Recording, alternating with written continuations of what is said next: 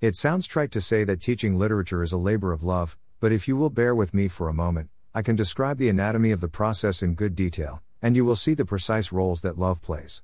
Mystics say that all is love, maybe I can show a little bit of what they mean. Start with the author. Anton Chekhov wrote The Bet in 1889, and he wrote it for a reason. He had things to say about man's spiritual development, and Chekhov cared about that subject enough that he went through the trouble of writing this story. Chekhov was a particular man living in a particular time, and through this story he tells us about something that was important to him. That is the first operation of love in our process. Chekhov loved something, and so he wrote about it. Now, if I am the literature teacher, then I am going to have to know the story and the author. I at least have to know him a little bit. And if I am going to be any good at teaching, then for reasons I will show below, I am going to have to have some love for the story too. I have to love Chekhov and his story, at least in a limited way. This is love's second operation. Then, I have to know and love my students so that I can present the story in a way that is relevant and meaningful to them. It is very difficult to craft a good lesson plan when one knows nothing about the students. Now, my students know me. They will need to know me in order to make sense of my passion for the story I am sharing with them.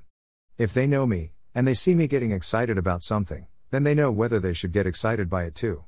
This was why I need to have some love for the work, that is a kind of love too, and it performs a lot of the work in the teaching process.